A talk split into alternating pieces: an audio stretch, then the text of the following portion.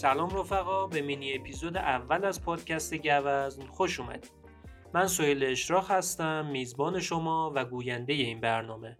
اینجا هم پادکست گوزنه. جایی که توش قرار پازل شخصیت رو با شما حل کنم. برای رسیدن به این مقصود از علم روانشناسی کمک می‌گیرم و تو هر اپیزود سعی می‌کنم تا با استفاده از نظریه های مختلف قطعه کوچیکی از این جورچین رو سر جاش قرار بدم.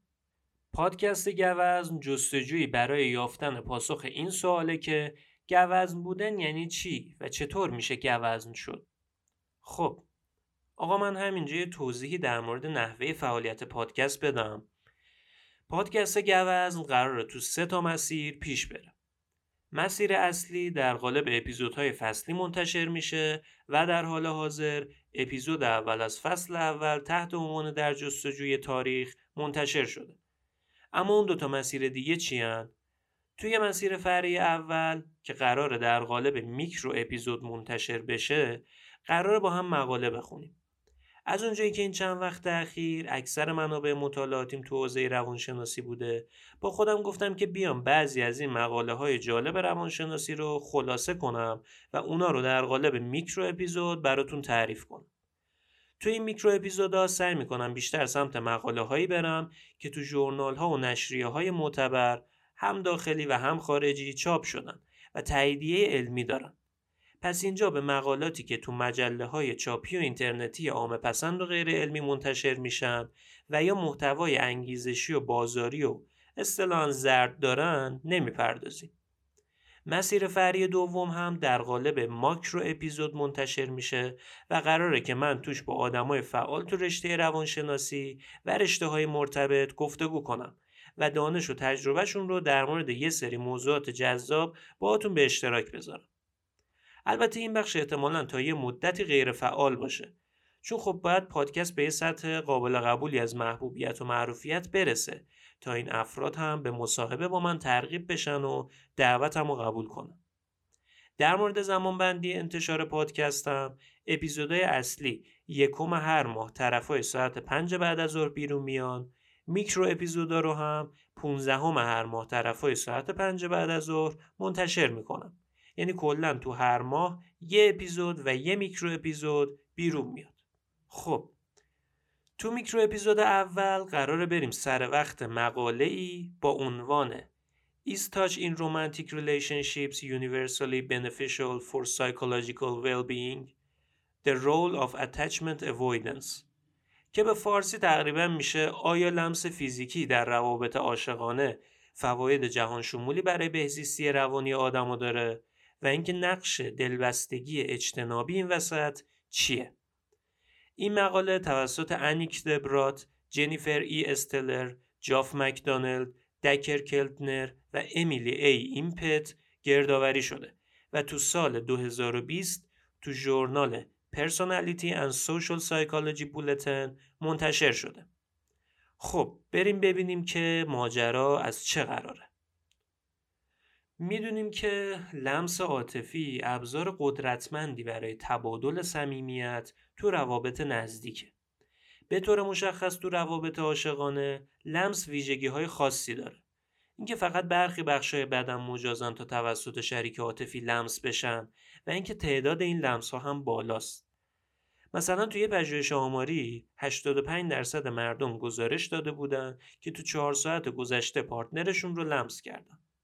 یه مروری که اخیرا انجام شد تایید می‌کنه که لمس عاطفی نه تنها با سلامت رابطه و سلامت جسمانی مرتبطه بلکه نقش مهمی تو افزایش بهزیستی روانی بازی می‌کنه. مثلا لمس روزمره پارتنر با ارتقای خلق در کوتاه مدت و بهبودهایی تو بهزیستی روانی کلی در بلند مدت ارتباط داشته. در واقع لمس عاطفی از طریق تبادل صمیمیت، حمایت و در دسترس بودن این کارو می‌کنه. یکی از پژوهش‌ها نشون داده که هم لمس کردن و هم لمس شدن می‌تونه سودمند باشه. در نتیجه به اشتراک گذاشتن لمس عاطفی بین پارتنرها یکی از عوامل مهم تو کیفیت رابطه محسوب میشه. با این همه چیزی که هنوز مشخص نیست اینه که آیا لمس عاطفی اثرات مثبت مشابهی رو برای همه مردم ایجاد می‌کنه یا اینکه تفاوت‌های فردی این وسط دخیلن. از اونجایی که اجتناب از دلبستگی با نگرش منفی به لمس عاطفی همراهه ممکنه تو این دسته از آدما رفتارهای لمس و واکنش به لمس متفاوت باشه. تو پرانتز اینو بگم اجتناب از دلبستگی یعنی احساس ناراحتی کردن در مواجهه با صمیمیت و ارزش دادن به استقلال. از اینا گذشته با در نظر گرفتن اینکه بیشتر آدمایی که دلبستگی اجتنابی دارن از بهزیستی روانی کمتری برخوردارن لمس عاطفی می‌تونه دلیل این مسئله رو توضیح بده. علا رقم شواهد گسترده ای که اهمیت لمس رو تو بهزیستی روانی نشون میدن از اینکه تفاوت‌های بین فردی چطور این ارتباط رو شکل میدن اطلاعات کمی موجوده. سیستم دلبستگی آدما رو به نزدیک موندن به اطرافیانشون سوق میده و در نتیجه این نزدیک موندن برای شخص امنیت فراهم میشه و بهزیستی روانیش هم در طول رشد حفظ میشه. بر اساس نظریه دلبستگی تجربه هایی که ما با مراقبینمون در طول رشد و البته با شریک های عاطفیمون در بزرگسالی داریم مجموعه ای از باورهای متمایز رو درباره خودمون و دیگران درونمون ایجاد می‌کنه که می‌تونه پیامدهای مهمی برای نگرشمون به لمس عاطفی داشته باشه. افرادی با دلبستگی ایمن باور دارن که دیگران عموما پاسخگو و قابل اعتمادن. این افراد با نزدیکی و صمیمیت روانی و جسمی با دیگران راحتن و حتی ازش لذت می‌برن. افرادی که دلبستگی اضطرابی دارن تمایل دارن که خودشون رو برای دریافت مراقبت و محبت دیگران نالایق ببینن و همچنین دیگران رو به صورت ناپایدار و غیر قابل اعتماد در نظر بگیرن. در نتیجه این افراد اضطراب بیشتری رو در مواجهه با صمیمیت تجربه می‌کنن و گزارش میدن که همواره به لمس عاطفی بیشتری نسبت به اون مقداری که واقعا دریافت می‌کنن احتیاج دارن. اما جالبه که این آدما رفتارهای لمس مشابهی با افراد دلبسته ایمن از خودشون نشون میدن. تو پرانتز بگم رفتارهای لمس یعنی رفتارهایی مثل گرفتن دست، نوازش کردن، در آغوش گرفتن، بوسیدن، ماساژ دادن و غیره. این گزارش دادن کمبود داشتن و در عین حال بروز رفتارهای لمس نرمال تو دلبسته های استرابی این دمدمی مزاجی و دو سویه بودنشون رو نسبت به صمیمیت نشون میده. علاوه بر اینا سرنخهای غیر کلامی محبت روی آدمای دلبسته اضطرابی اثر چندانی نمی‌ذاره در حالی که روی دلبسته های اجتنابی می‌ذاره افراد دلبسته اجتنابی آدمای دیگر رو غیر قابل اعتماد، غیر قابل دسترس و نامهربان می‌بینن. واسه همینم این افراد تمایل دارن تا نیازهای دلبستگیشون رو انکار کنن اهمیت صمیمیت رو نادیده بگیرن و برای استقلال و خودمختاری ارزش زیادی قائل بشن. متناسب با این بیعلاقگی به صمیمیت روانی دلبسته های اجتنابی نگرش مشابهی به صمیمیت جسمانی هم نشون میدن. اونا رویگردانی و اجتناب بیشتری نسبت به لمس عاطفی دارن و نگاه منفیتری به آغوش و نوازش هم بروز میدن. در نتیجه وقتی پارتنر این اشخاص به لمس عاطفی نیاز داره اینا کمتر می‌تونن نیاز شریکشون رو برآورده کنن و به طور کلی نسبت به دلبسته های ایمن کمتر شریکشون رو لمس می‌کنن. علاوه بر این تو پژوهشی هم نشون داده شد که زنانی که دلبستگی اجتنابی بالایی دارن تو موقعیت های استراباور تسکین و تسلای جسمانی پارتنرشون رو پس می‌زنن دلبستگی اجتنابی با افسردگی بیشتر، استراب بیشتر و سمتوم های سوماتیک بیشتر در ارتباطه و خلق مثبت کمتری در روز رو هم پیش بینی می‌کنه.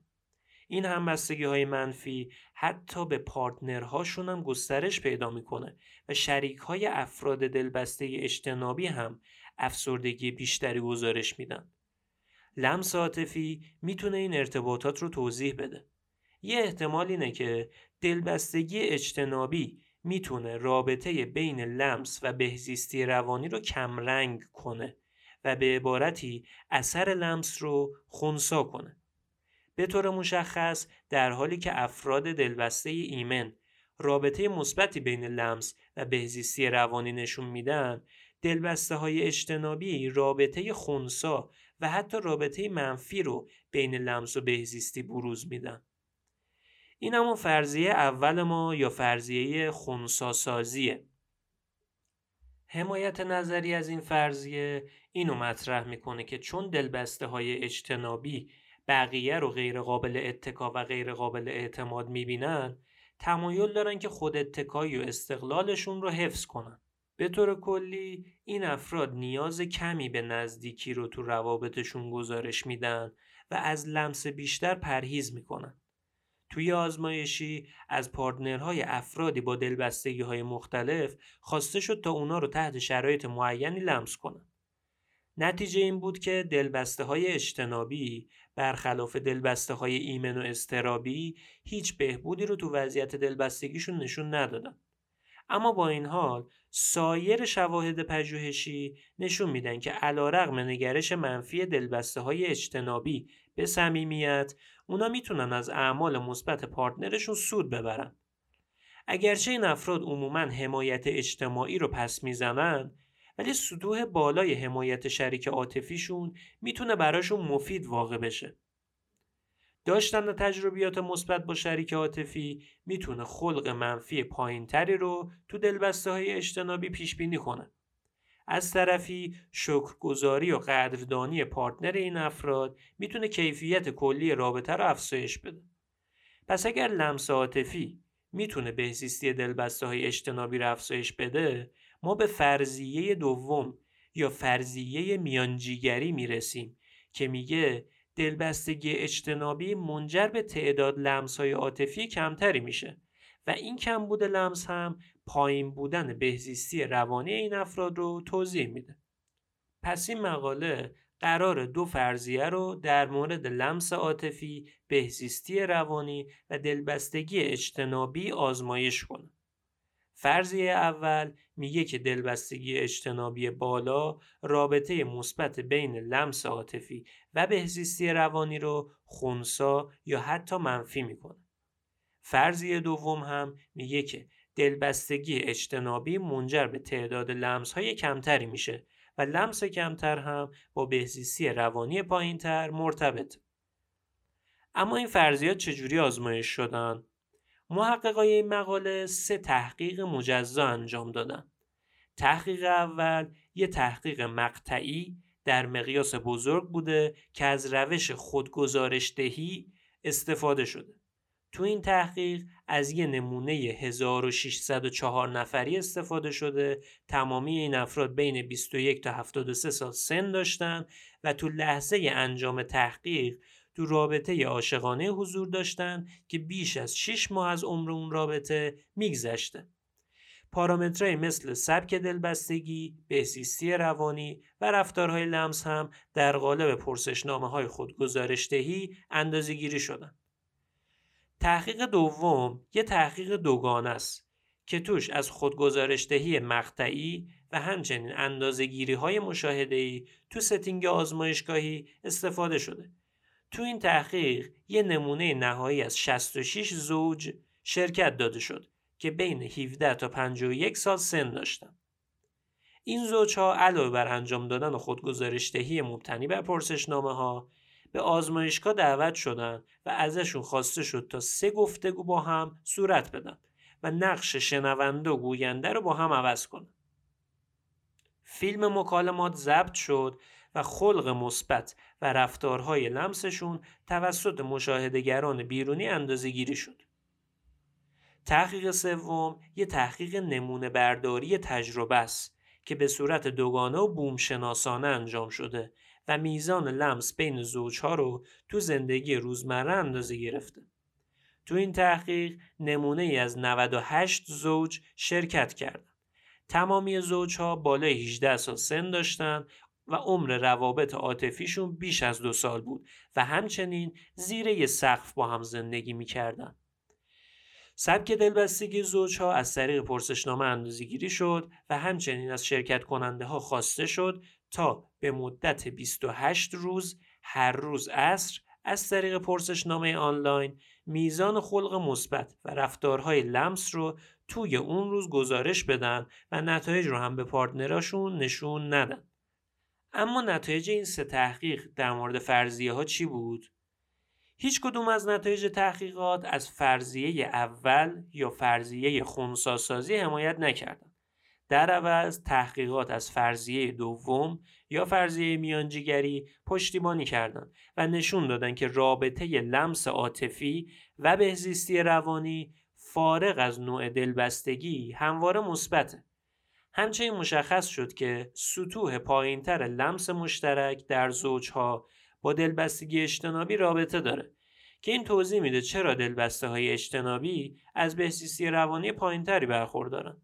آدما فارغ از میزان دلبستگی اجتنابیشون از لمس عاطفی منفعت می‌برن و این نشون میده که نیاز به لمس عاطفی یه نیاز انسانی و همگانیه و تفاوت‌های فردی نمی‌تونه این موضوع رو تغییر بده. حتی اونایی که ادعا می‌کنن که از نزدیکی خوششون نمیادم از لمس عاطفی بهره می‌برن. یه پژوهش کیفی هم نشون داده که کسایی که از لمس پرهیز می‌کنن هم در نهایت معتقدن که لمس عاطفی جزئی حیاتی از رابطه عاشقانه محسوب میشه. با اینکه اثر یه دونه لمس عاطفی روی بهزیستی روانی به خودی خود زیاد نیست ولی همین آثار کوچیک تو بلند مدت سیر تجمعی پیدا می‌کنن و بهبودهای اساسی رو تو بهزیستی روانی اعمال می‌کنن.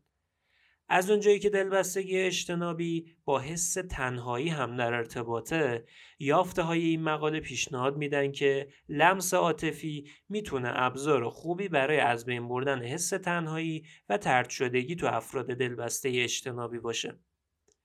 یه مورد دیگه هم اینکه دلبسته های اجتنابی شدیداً احساس نیاز دارن تا هیجانات خودشون رو کنترل کنن. روی این حساب این افراد احتمالا در مورد لمس عاطفی هم این نیاز به کنترل کردن رو داشته باشن. واسه همینم بهتره که رفتارهای لمس در مورد این افراد به اختیار و اراده خودشون انجام بشه. نتایج این مقاله همچنین نشون میده که چون دلبسته های اجتنابی رفتارهای لمس کمتری از خودشون بروز میدن این مسئله حتی روی بهزیستی روانی شریک عاطفیشون هم اثر منفی می‌ذاره. با همه این حرفا هنوز مشخص نیست که آیا دلبسته های اجتنابی به تمایلشون به لمس نکردن هوشیاری کامل دارن یا نه. از اونجایی که می‌دونیم این افراد حداقل به تجربه عاطفیشون هوشیاری کمتری دارن ممکنه خیلی متوجه نشن که دارن رابطهشون رو دچار کمبود لمس می‌کنن رو همین حساب یه مداخله حمایتی و درمانی واسه این افراد می‌تونه این باشه که اونا رو از چگونگی فاصله انداختن تو روابط بین فردی به دست خودشون هوشیار کنن. در نهایت اینکه نتایج این مقاله سه تا نکته جالب فرعی هم تو خودشون داشتن.